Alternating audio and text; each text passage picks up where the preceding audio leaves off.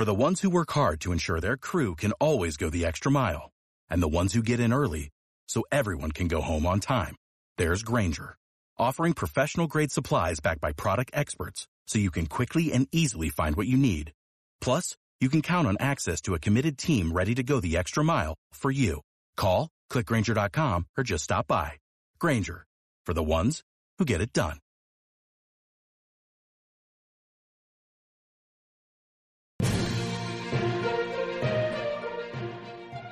Very pleased to be joined today by one of the most astute commentators on Western civilization, American politics, global events, Canadian affairs, my former colleague, David Frum. David, welcome. Hey, thank you so much. We are celebrating a terrible anniversary tomorrow, the anniversary of Kristallnacht mm-hmm. in 1938. Uh, Kristallnacht occurred five years into Hitler's reign, uh, which occurred 10 years after Hitler's real appearance in German culture in 1923. Uh, the Nazis take power in 1933. Uh, they immediately begin putting into law restrictions on Jewish life. Uh, the professors are kicked out of the university. Books are burning by May. You have the Reich citizenship laws are passed in 1935, where Jews can no longer uh, be considered citizens, have no protections under the state, have no ability to work in professional services, whether it be university professor or a teacher. And then there is the assassination of a fairly minor Nazi Party official in Paris, and the German pogrom begins. And there's exactly one paper in America uh, that captures it correctly. It's a Los Angeles Tribune, and it says Jews will be Jews will be annihilated in Germany. Uh, democracies are their only hope. What are we watching in the world in this country with the explosion of anti-Semitism within living memory of Schindler's List, within living memory of Elie Wiesel, uh, addressing indifference at the dawn of a new mem- uh, new millennium at the White House, uh, within the lifetimes of the survivors of the camps, where across America, whether it might be in Florida or California or anywhere in between, there are old men and women with tattoos on their arms. We were supposed to never forget what has gone wrong, what has happened. You know, it's a curious coincidence in German history that November 9th, the anniversary of the Kristallnacht, was also the day in 1918 when the first German Republic was proclaimed, or when the German Weimar Republic was, was proclaimed. Um, and it was the day in uh, 1989 when the Berlin Wall opened and German democracy and unity were restored. Uh, the Germans call November 9th the, the, day of fate. And it's, it's a reminder that um, everything is about choices because uh, this day, which is also one of the most terrible in German history, is also one of the most uh, inspiring in, in, German history. And there are other uh, other coincidences around the November 9th date as well. So as uh, as we see these uh, these terrible events in the United States and other countries, I think we need to be mindful that um, history is not is about choices. Um, that it's always at any given moment you can choose one path or another path and that it's always possible to make your November 9th the day that you remember for um, the, po- the powerful and positive things in history and not the terrible and destructive ones. Um, I I think that, that that just put, reminds us that history is in, in our hands. It's not something that happens necessarily to us. It's something that we do. I look back on that day, November 9th, 10th, 1989, as an astounding moment mm-hmm. at age 19. In an instant, the world changed utterly, completely. Uh, the Soviet Union was gone. Uh, we grew up in an era and in a culture where Patrick Swayze was a guerrilla commander in Colorado, mm-hmm. uh, leading the fight back against the Cuban and Russian invasion. We had the Rambo culture of the 1980s where Sylvester Stallone is going back to Vietnam to get our POWs out. And suddenly it's all at an end. Yeah. The war ends and it begins this decade of optimism that I'm now old enough at 53 when I talk to younger people from a generation ago it's hard to explain that sense of American optimism at yeah. the turn of the of the millennium. Millennium, this this Pax Americana. How do you how do you contextualize that that moment twenty five years on? Um, I, I, tell a story um, from my own life. I'm a little older than you. Um, I my, my, wife and I were married in 1988 we took an extent we didn't take much of a honeymoon at the time. So uh, two years later we were both journalists. When the uh, after the um, coming down to the wall we took a, an extended leave from our jobs and traveled through the newly liberated countries of central europe. We didn't go to russia uh, but we were in almost all of the other countries that had become free in 1989 and what i remember most vividly was uh, taking a night train across a border if I remember right, it was from, from Poland into uh, what was then Czechoslovakia. We crossed in the middle of the night. And my wife and I had booked an old fashioned sleeping compartment. The trains were all from before World War II.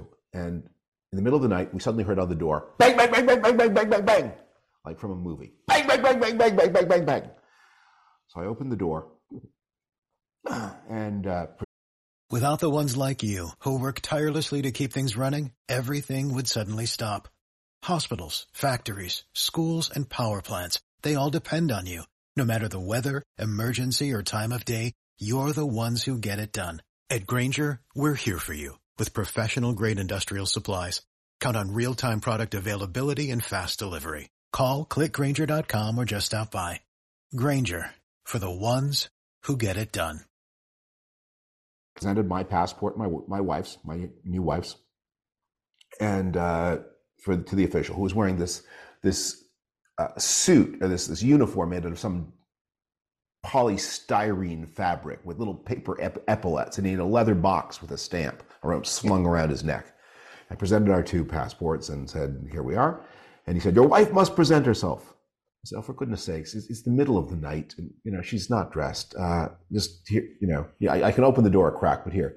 He said, "Your wife must present herself." And then he began getting very official. And I just said to him, I presented my business card for my paper. I said, Those days are over.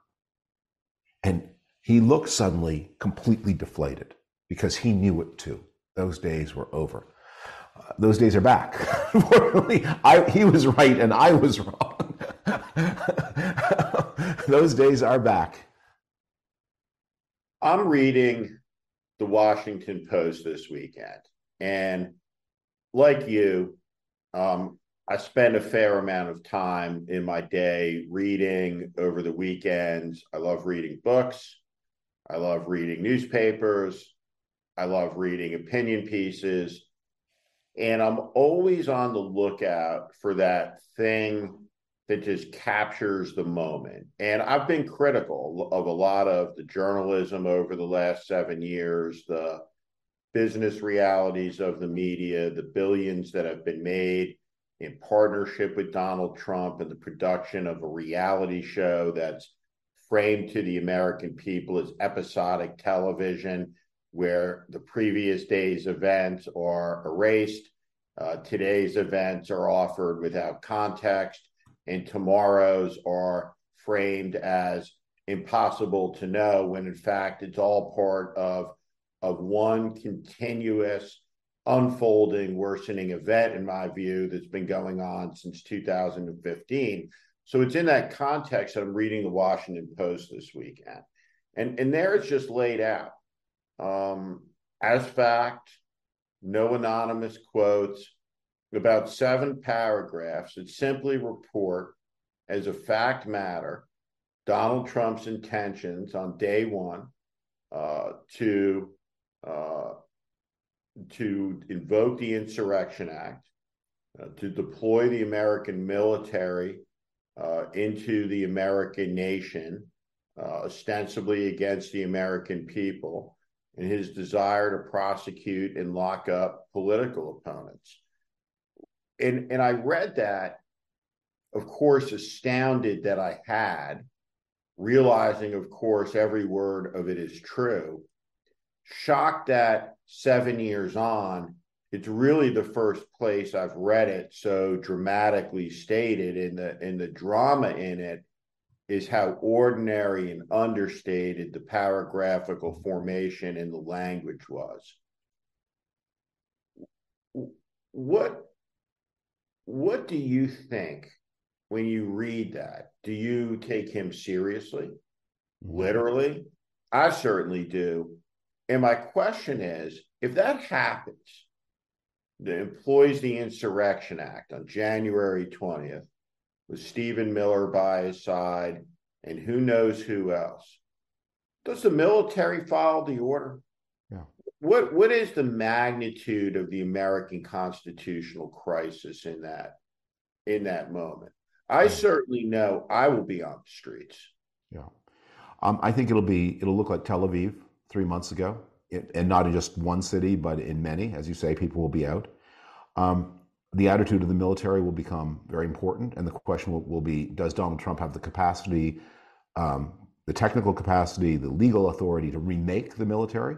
So I, I have two reactions when I read that story. Um, the first is, like you, I often um, speak in front of audiences, and the question I am often asked is, "Are you an optimist or a pessimist?" And uh, I always refuse to answer that question not because I'm scared to make a guess about the future, um, although, you know, we all have to be humble about that. Um, but I say, but you know, when you ask that question, optimism or pessimism, you treat the future as a thing that exists about which statements can be made. Um, and the whole point to the future is, is it doesn't exist. It's what we make. So when people ask what's going to happen, I say that's the wrong question. The right question is, what are you going to do? What are you going to do? Sir, ma'am, what are you going to do? in this eventuality, on the way to this eventuality and after this eventuality. And then the other thing I take from that is I think there are, in the first book I wrote about Donald Trump, I had a chapter in which I said there's a strange thing about Donald Trump, which is there are gifts from Donald Trump. There are things he's done for this country that in some ways make it better. Not things, maybe things we'd rather have skipped. It's like you, you go through a, a serious disease, and if you survive, you say, I learned some things from this experience. It would be better not to have known but but it, the point is having gone through the disease and i wish i hadn't but had i done so i did come with some wisdom that i wouldn't have had but for the disease and and one of the things and since you opened starting with germany i think this whole experience teaches americans some humility uh, there has for a long time been an american attitude of arrogance other countries suffer these things america is exceptional america is spared there's something in the water, there's something in the air, you know, that uh, we're different from the common ruck of humanity. We don't face these things. And Donald Trump was sent, perhaps by God, to teach us a little humility. Say, you know what, what other countries have done, you've done. And if whether how bad that turns out to be is also going to be a test for you in the way that other countries have been tested. So, you know, uh, don't be so superior toward those Germans and those French and and uh, those Czechs and those Hungarians. Um, we all belong to the same humanity. We're all vulnerable to the same temptations. We all meet the same tests. And we all are evaluated not as nations, but one by one by one as to how we meet the test. Perfectly said. Um, and we're going to come back to that in a minute. But I, I wanted to, because you raised it up, I, I think you have a unique perspective on the United States because you will always see it at some level or first saw it through Canadian eyes. Yeah. And, you know, a Canadian who has served at the highest level in a White House, uh, who is as astute a student of American history and culture as any as any person. But you know, we uh, as someone who's married to a Canadian now and spends a lot of time in Toronto, was was in your neck of the woods in Prince Edward County yeah. and on the Loyalist Parkway. And you yeah. read the story of the Loyalist Parkway, the Canadian history is these are the pioneers who escaped America in 17 um, in 1783 after Yorktown and came north and the Queen dedicated the parkway in 1984. Um, expand on uh, this moment through that Canadian yeah. prison. But I when I go to Canada, this is a dynamic, vibrant society, tremendous amount of immigration, almost a buzz of energy uh, in the airports when you when you land and you come through customs. Um, how does a Canadian grow up in our generation, looking at America, come to America, and seeing it today through that unique prism? Yeah. Well, first, welcome. Um, you know, you you you are spending a lot of time in, in Canada, and and your perspective on Canada will um, be a way to en- enrich Canadian self understanding. I grew up um, in a very provincial Toronto. It was then a much smaller city, um, and it was then not yet the dynamic global center it is today. And my uh, parents were both Jewish, of course. I'm Jewish. Um, my father's family had arrived in Canada in 1930. Um, just for economic reasons, they couldn't make a living in Poland and they, they were able to get to Canada. And because they did that, um, they lived. That almost all of their relatives on both sides were, were murdered. And my father had my, had his parents made a slightly different decision. He would have been murdered around the time of his 10th or 11th birthday. Uh, so that was always in the air. It was never spoken about. It was always thought about. And we, I grew up understanding both that tragedy and also that um, Canada enjoyed this extraordinary security that it did as a gift from the United States. Canadians didn't do it themselves. Um, and Canada, it has a strange interlocking relationship with the United States, where um, it, it um, Canada lives doesn't pay for its own defense. It doesn't pay really for even its own policing. It, it borrows all of that from the United States, which you know is is projecting so much security that of course it includes Canada, whether it intends to do so or not. Um, but there, there's also an experiment here, which is that countries had very similar foundings. I mean, the American Civil War, the American Revolution was also a civil war. Um, and my part of the part of Ontario where I spend so much time now was was settled, as you said, by the losers in that civil war, who then got they were supposed to be compensated by the new post-revolutionary government. That never happened, so they got land grants from the British government instead on the other side of Lake Ontario, and they settled the area where where I now live, um, or much of the year. Uh, so there's been a long-running experiment. Was what if you take very similar societies that share a long history of being part of one entity, you know, in um, in 1750, Boston had a lot more in common with Halifax than Boston had with any place in the American South. Uh, and uh, and any and by the way, places in the American South had a lot more common with Barbados than they did with Boston. When the one time George Washington traveled outside of Virginia before he became general of the armies, he went to Barbados. He, he had never been to Boston until the revolution broke out. Um, so you've done this experiment. What happens if you put slightly different institutions in place in these two countries? You know, we are talking about growing up in the Reagan era. It's, it's if, if, the United States had the Canadian Constitution, Ronald Reagan would never have been president. The United States would have been governed by Prime Minister Tip O'Neill. Uh, you know, the, the, the presidential system produces different results from a parliamentary system. And of course, Canada doesn't have, or until very recently, did not have a formal Bill of Rights. It only got one in the 1980s. And it's, it's a much, and the role of the courts and of legal rights are much more vague in Canada than they are in the United States. There's no, that's why there's, you know, there's no, there are guns in Canada, lots of them. All my neighbors in, in rural Ontario have shotguns and long guns to protect their, their chickens. Um, but you don't have a lot of handguns and you don't have a lot of um, pretend military rifles. Mackenzie King, the prime minister of Canada, was a confidant of Franklin Roosevelt's. And was very cognizant that Roosevelt was a world historical figure. He would spend uh, weeks in residence at the White House, like Churchill did, and they're talking late into the night. And uh, Roosevelt is talking about the architecture of the world to come, uh, his vision for the UN uh, Declaration of Human Rights, his vision for the United Nations, the, the collective security agreements, uh, decolonialization, the rights of self determination, all of these things that, that become really the American led liberal world order, small l. And uh, he, uh, he says to King that his ambition is that nothing um, lasts forever.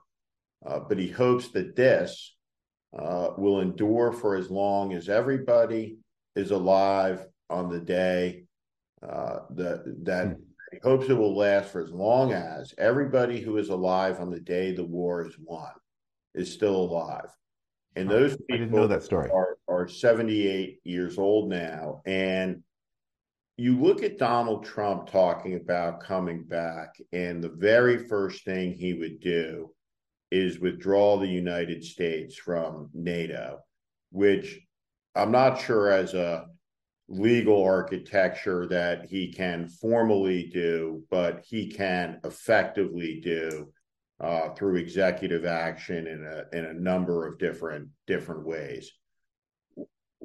I view that as a calamity for world peace, catastrophe, uh, probably without without precedent, and what comes behind it will be will be chaos. But when when you think of what I just said about FDR and Mackenzie King, do, do you see the order of the world that we grew up in, though it has changed and shifted, its parameters have mutated, expanded, and shrunk and grown. We've seen great power competition now rise again.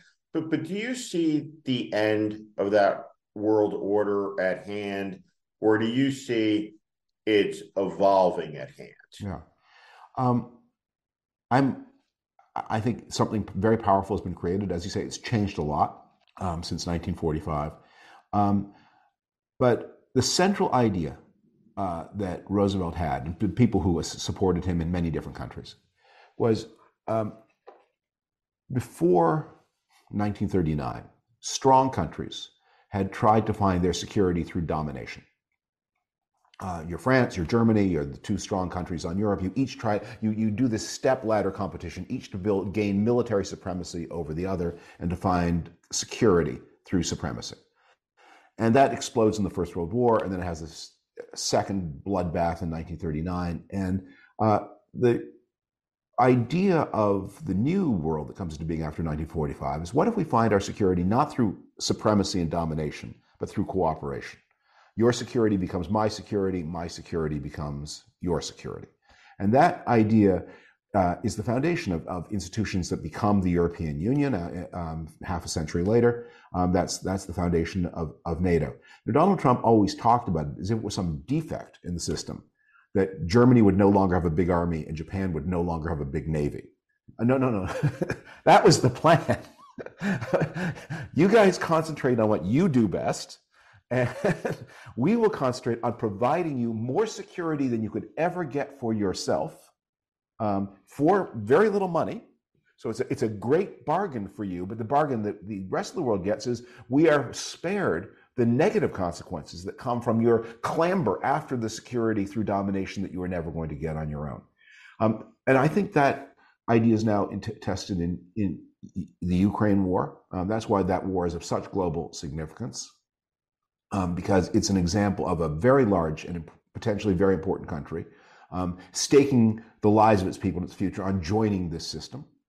Um, and it's a, a, little bit what's at stake in, in the Middle East right now, because uh, among the people who reject the system, um, you know, the, the ideology that is espoused by Hamas is an important part. Of, I mean, there's a rejectionist bloc that has many ideas. The Chinese reject it for their set of reasons. Other countries reject it for theirs. Islam, these Islamic uh, radical groups reject it for theirs.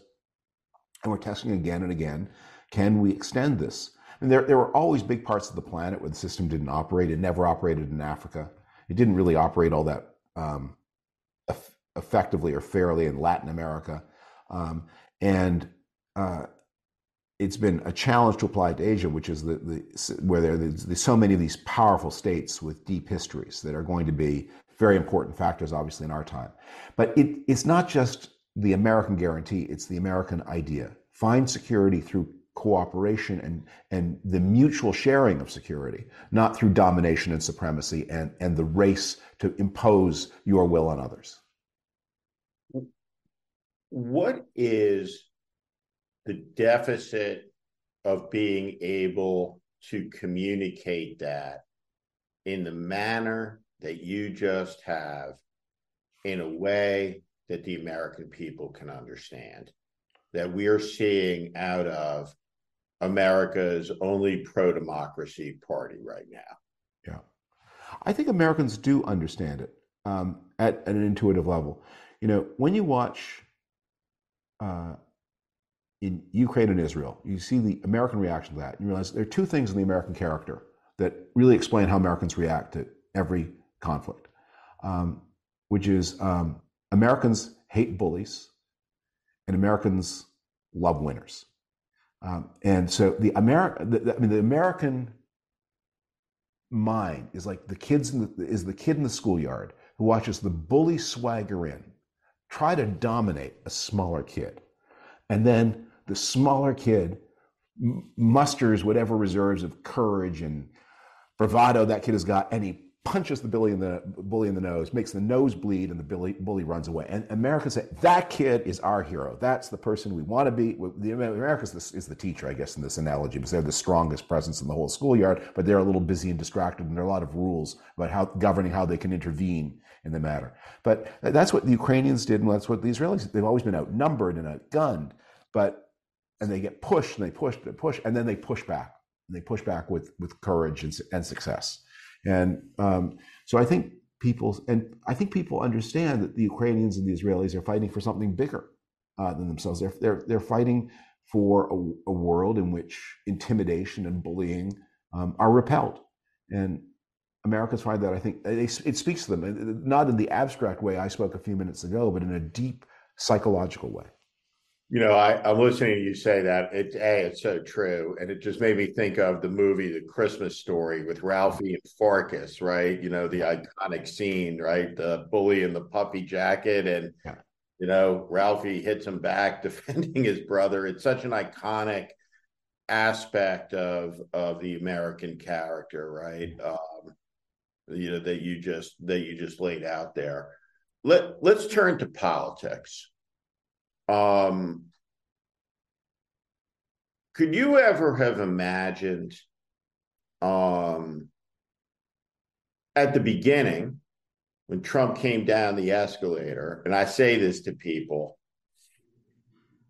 everybody had my position in the Republican Party. What 100% of every person I knew, he's a disgrace he's disgusting, he's malice, he's awful, he's terrible. I, I, Trump credits me with being the first person to say on television he could win, would win, and and was winning um, at various at various stages, which which obviously gave me no pleasure no pleasure in saying.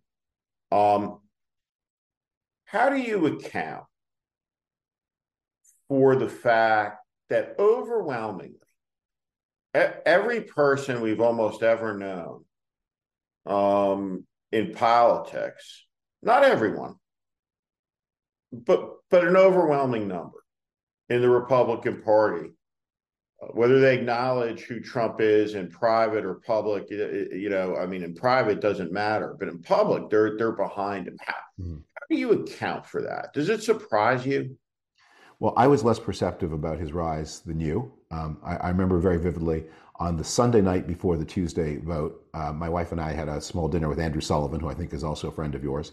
And Andrew, Andrew's a person of great mood swings from optimism to pessimism, and yeah. he was on he was on a downswing that night. And and uh, he said Trump's going to win. Trump's going to win.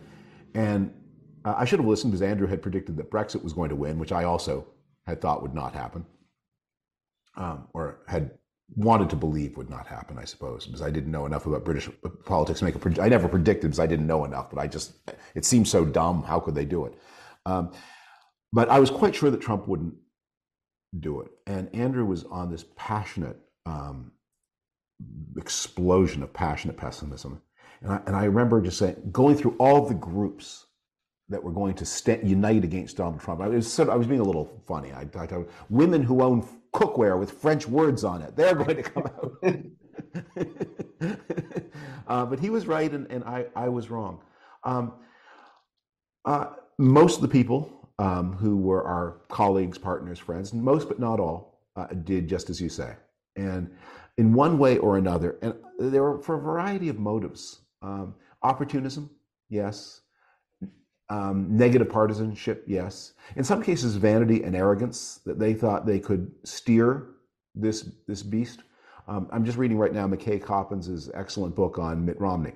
Can't wait to can't wait to read it. It's re- it's really worthwhile, and because Romney's very honest about himself in a way that few politicians are ever able to be at any stage in their life. And uh, Romney's last temptation is Trump offered him, or sort of offered him, the Secretaryship of State in 2016. And I think it, it, in retrospect, it was really a trap. That the deal was you retract or with uh, your criticisms of me, and you can be you can have this job. And then Trump would have reneged on the deal, which Romney sort of figured out. But he did take it very seriously, include partly because both George W. Bush and Hillary Clinton telephoned him to plead with him to take the job. Um, you know that, that's that's you know you got both those calls, and you're Mitt Romney. You're going to take it pretty seriously. Uh, that that past president and know, former Democratic past Democratic presidential nominee both say you have to do this. The country needs you to do it.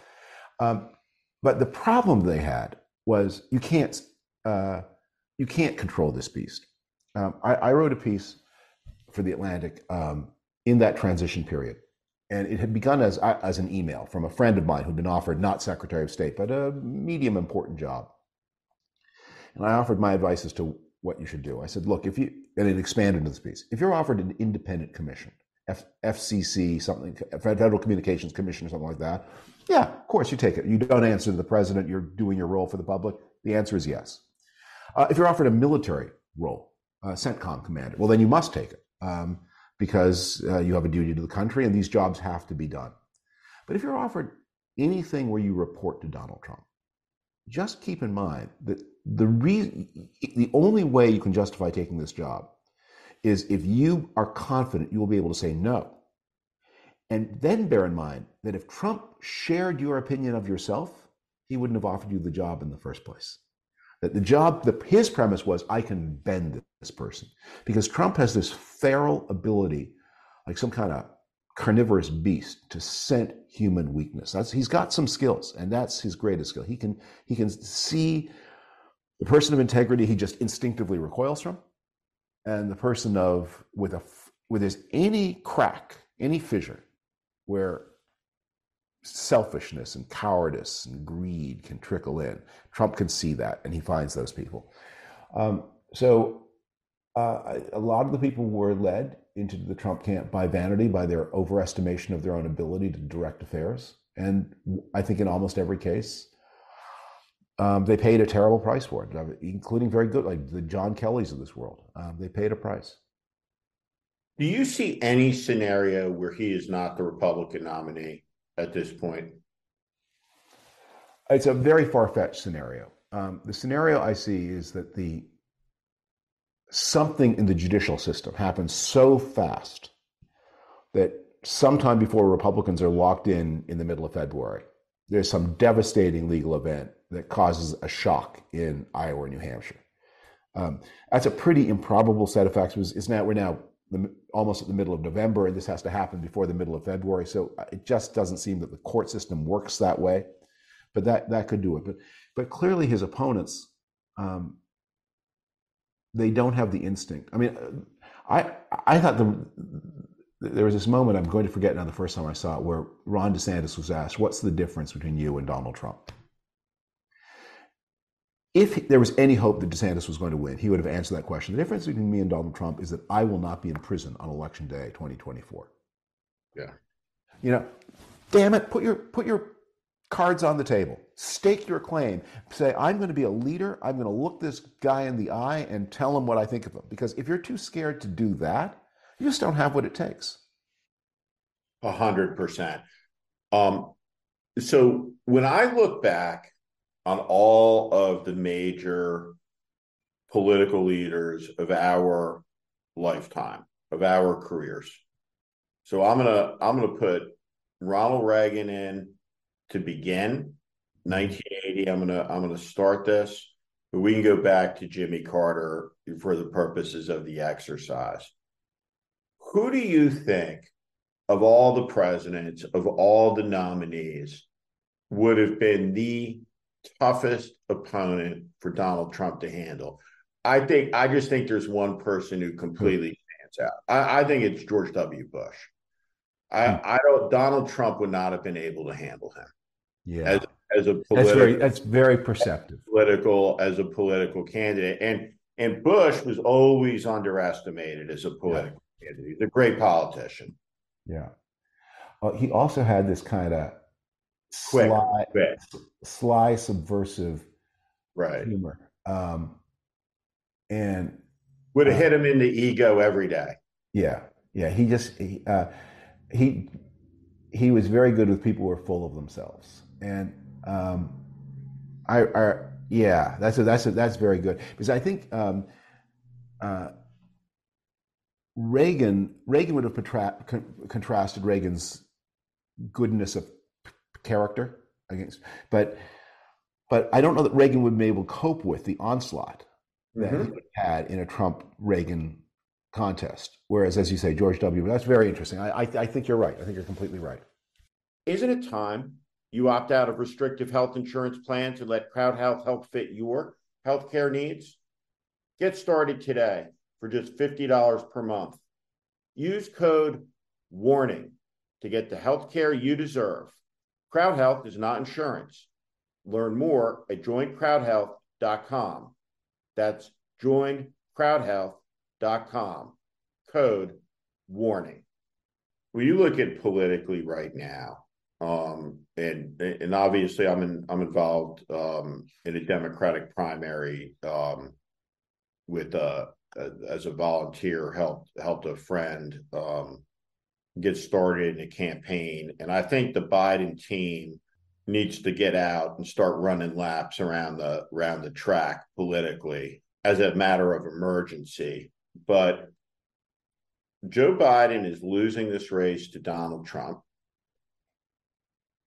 The elections last night and the results have nothing to do with President Biden. They do have some to do with the issues you do see in Kentucky a Democratic governor with an ability to connect in the eastern part of the state in Appalachia, where really the opioid crisis in the country began.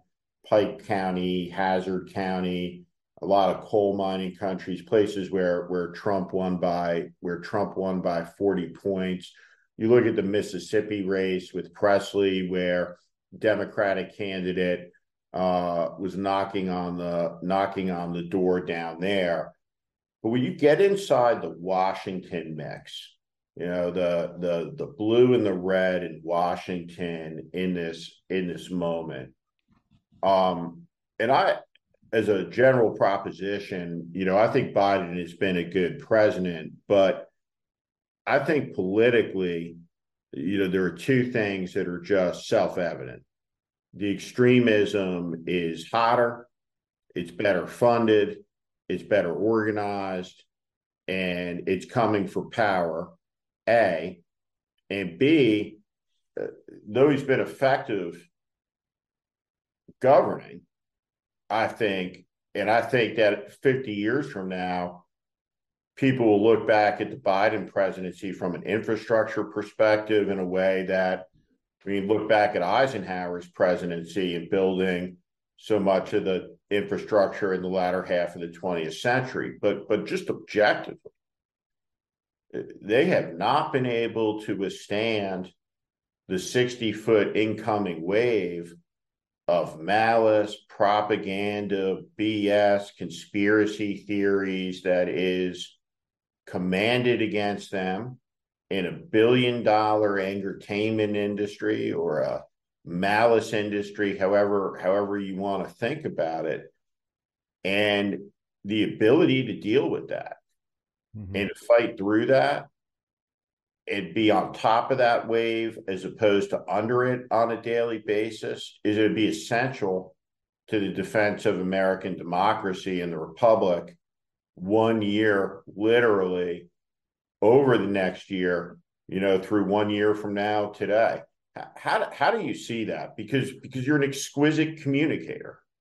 Well, look, you're talking to the guy who tried to take who tried to reassure Andrew Sullivan in 2016. Yeah. And I'm talking to someone who's run major campaigns, and I never have. So I'm going to be very humble about what I'm about to say because I'm, you know, speaking from a not a great track record and against somebody with a lot of experience.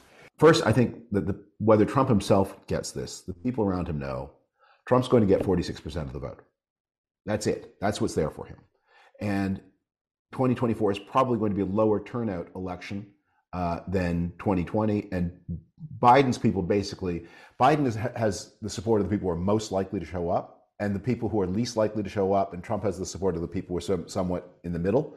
And so there are going to be some very complex mathematics there. But Trump understands he's got 46% of the vote, or the people around him do.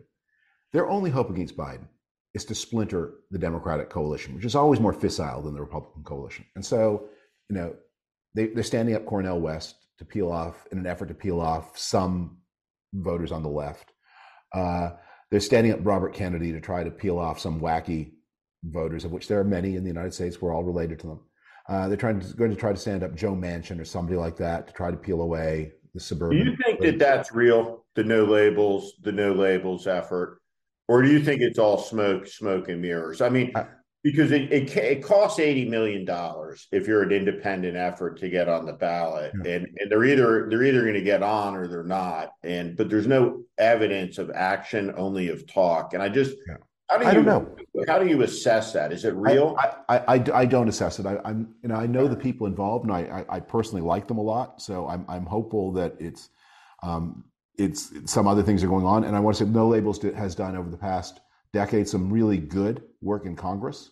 And I hope everybody will involved will say that should be our legacy. That the excellent work we've done in Congress, they were crucial to the passing of the infrastructure bill, as as you said just a minute ago. Uh, and this we don't need we don't need to muddy this record. But um, Joe Manchin, I think, is thinking about it, whether no labels is his vehicle or not. Um, and all of these things, and if you're a Trump person, you have to be thinking, let's just try to find some way that Biden, look, Biden spans the vote, spans the coalition from Bernie Sanders to Ann Romney. Um, uh, let's so can we detach any parts of this weird big coalition from any of the other parts? And if we can ta- detach a point here and a point there then trump's 46% of the vote. That becomes a winning hand as it did in 2016 and not a losing hand when he got slightly more of the vote in 2020 um, so I, I, worry about those things. But um, i basically think that um, the polling on biden to date has been they've asked the question what do you think of the dentist and Americans say, don't love it. Don't love it. Okay. What do you think of gum disease? Like it a lot less. In a contest between the dentist and the gum disease, which do you choose? and people say, well, that's the choice. I'm going to go for the dentist every time. You know, I, I, I was out for lunch a little while ago with um, a friend from W. Bush days. We, we surfed together. I won't give any more clues because I don't want to embarrass him but he really he's known Biden for a long time and he really doesn't like him and not for just the reasons that are out there for a lot of reasons that are based on sound personal experience of uh, and I, am not saying this is fair or unfair proximity breeds contempt in politics like few other businesses yeah. okay so, so I, he went on for some time about biden's many character flaws as he had had a good view of them and when he finally wound himself down i said but you're still going to vote for him, right? He said, obviously. right, right, right. I mean, right. I, but it's not inconceivable, right? When you when you look out right now in the country, because I because with Trump, I I this is how I explain this. Trump is a philosopher of fuck youism. yes. And when you lower the bar and faith is collapsed and trust is collapsed in every institution and 60% of the country is living paycheck to paycheck and 40% don't have $400 there is no expectation so we don't throw ticker tape parades for our politicians who did what they said in the last election that's why people voted for them right the election if you're going to run it on what you did last, sticks you in the past, not in the future, which yeah. is a bigger problem structurally, right, for for an 82 year old candidate. But you have a vast segment of the population, right, that, that feels abused, right, by a power class in the country. Uh, political power class, media power class, corporate power class. A lot of people relate to politics as the Democratic Party's their HR department at their workplace.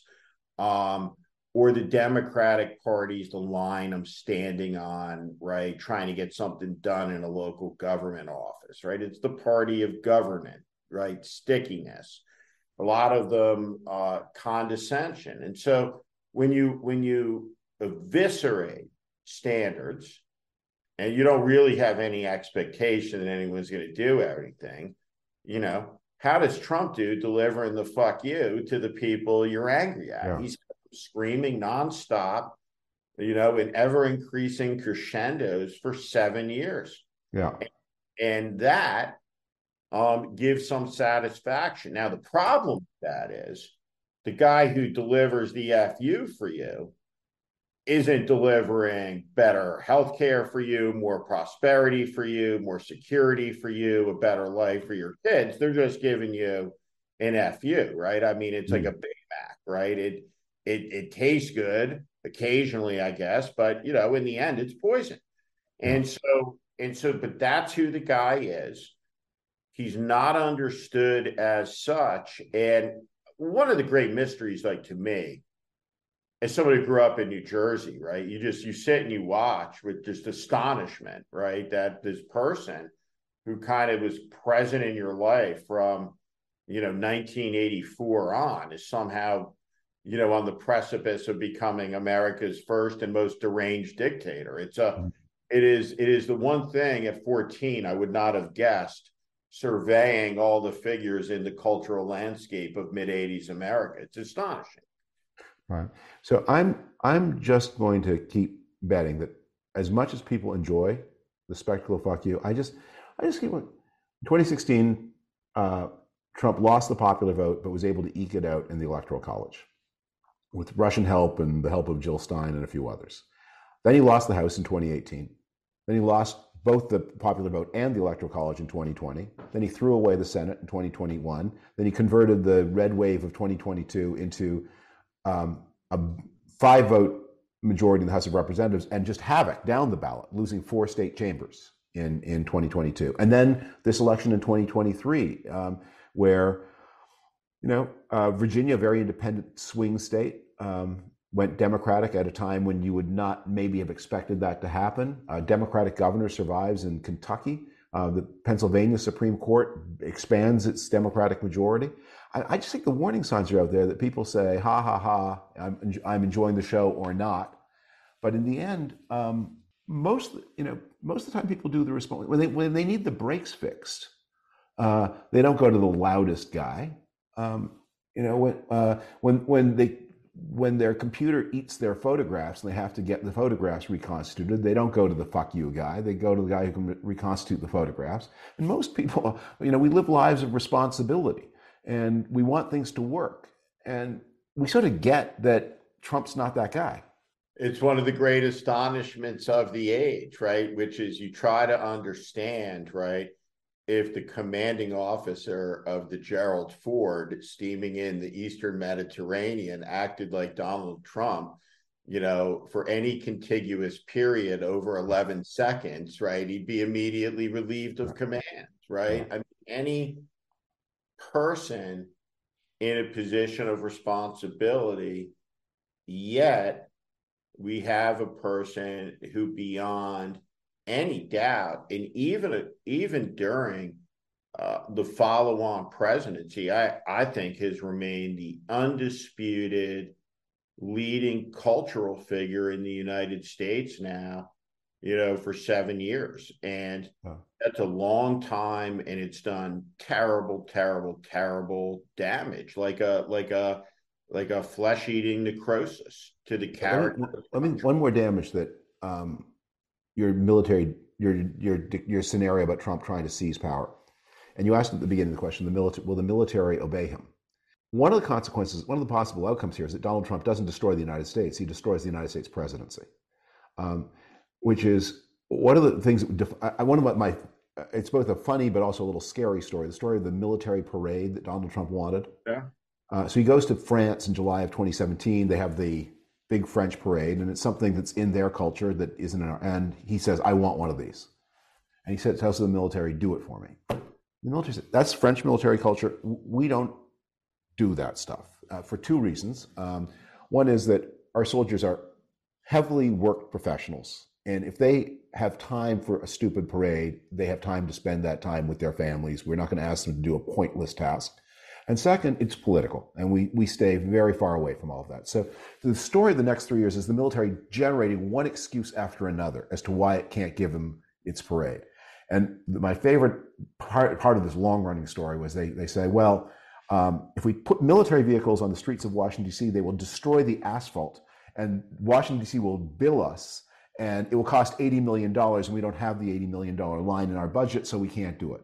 So Trump then gets somebody to write do a paper that says it won't cost $80 million, it will cost $8 million at most. And the military then leaks to the Washington Post the $80 million study that says, no, it won't be 8 million, it'll be 80, and we don't have budget, we can't show up. And they, they just didn't want to do it. And they finally, and they found ways, and finally he ended up getting a, a, a jet fly past, but not the parade. Um, okay, ha ha ha. An incredible story. Give, please continue. But on the other hand, it's kind of ominous that if the president of the United States, the commander in chief of the U.S. military, says, "Give me a parade," the military says, "You know, uh, well, we'll need three and a half years of planning just past the next election in order to deliver that. We're not going to do it, sir. We're not going to do it. Like they have to do it, but they didn't do it, and and that was a funny example. But in the second term, there are going to be more serious examples. Um, you know, what if the um, you know, you're asking what can One of the greatest crises in Canadian constitutional history happened during the Cuban Missile Crisis. So the Prime Minister of Canada at the time was a man named John Diefenbaker, who had come in as a very flamboyant figure, but who went mentally ill, as became uh, paranoid and a uh, manic depressive, um, and he developed this intense loathing of John F. Kennedy.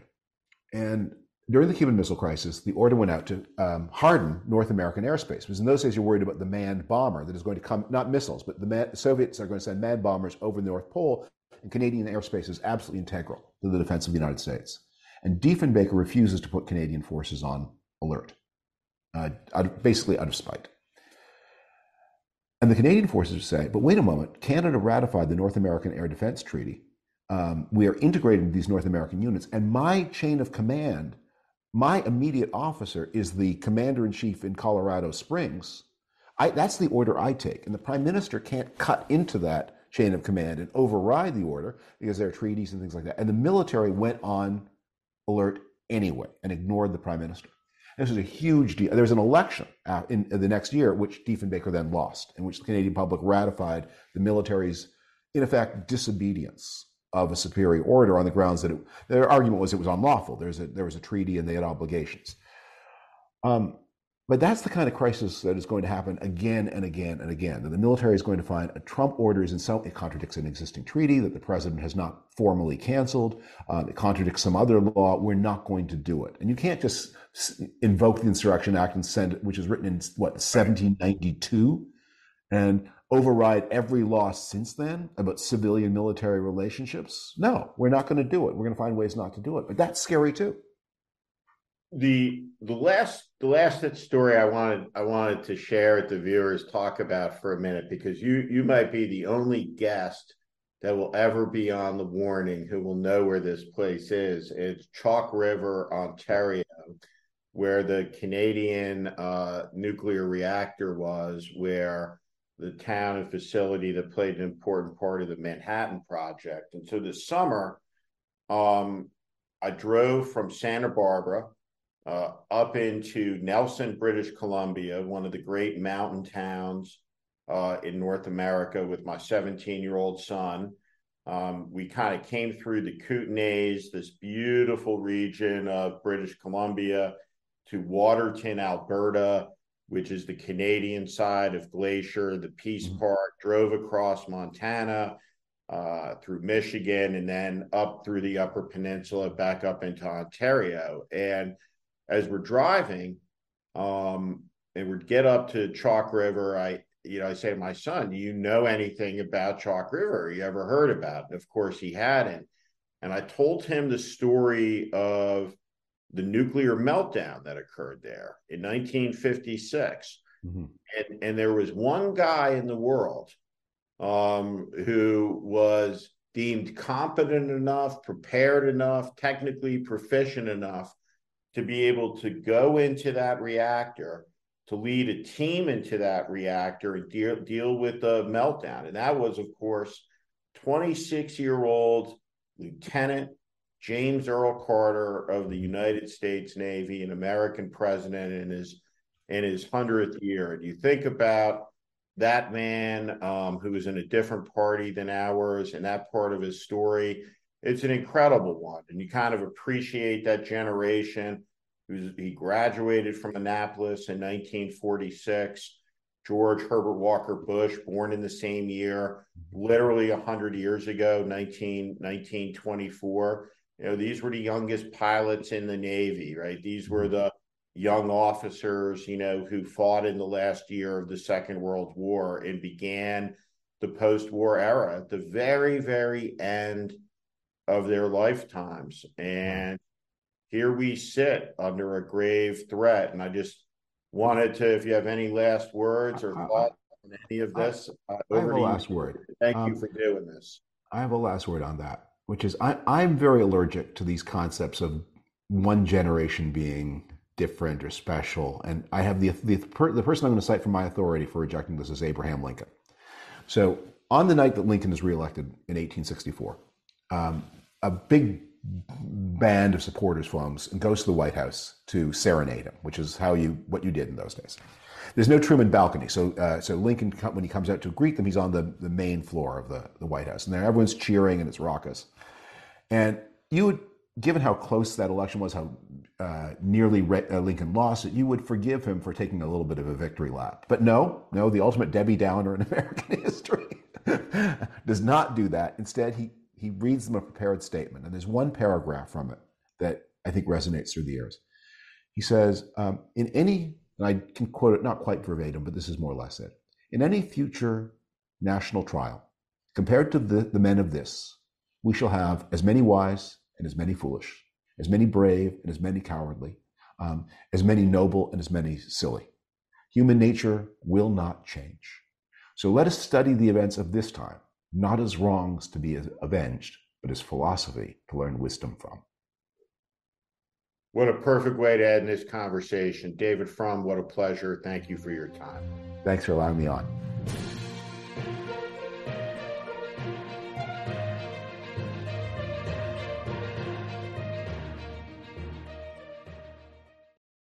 For the ones who work hard to ensure their crew can always go the extra mile, and the ones who get in early so everyone can go home on time, there's Grainger, offering professional grade supplies backed by product experts so you can quickly and easily find what you need. Plus, you can count on access to a committed team ready to go the extra mile for you. Call, clickgrainger.com, or just stop by. Grainger, for the ones who get it done.